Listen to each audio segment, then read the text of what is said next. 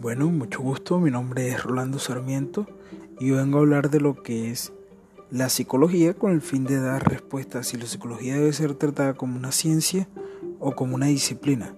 Para entender la psicología hay que ver un poco atrás en la historia. La psicología anteriormente era tratada como el estudio del alma. Obviamente en esos momentos era una integridad la que estudiaba la mayoría de cosas en general, así que no existía algo como tal llamado psicología, pero sí existía el estudio de lo que era la mente, pero enfocado más que todo en lo que es el alma, que era un ente independiente al cuerpo, que era algo mucho más allá y que no era observable.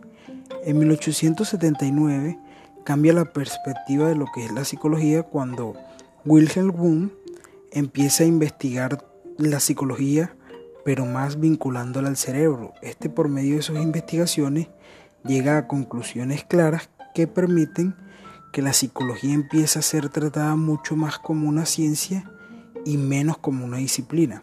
En pocas palabras, esta se empieza a separar de esa teoría filosófica que se conocía anteriormente. Mucho más adelante, en mil novecientos, tenemos a grandes representantes de la psicología como Sigmund Freud y Watson, los cuales Sigmund Freud plantea lo que es la teoría del psicoanálisis y John Watson plantea la teoría de lo que es el conductismo.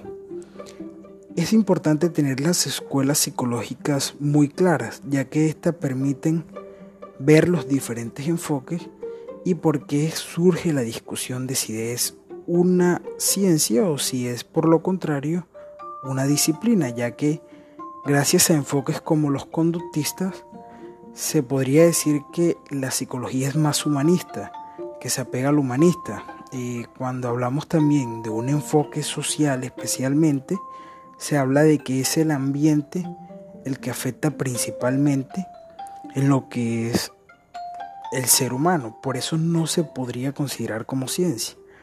Pero hay que ver de que la psicología utiliza el método científico.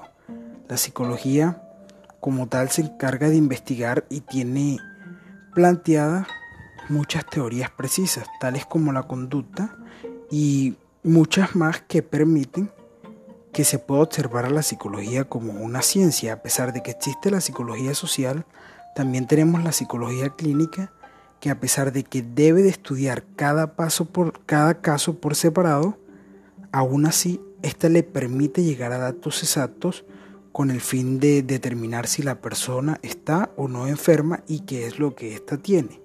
La psicología, además, tiene lo que es el método experimental, la cual es fundamental para que una corriente sea llamada ciencia.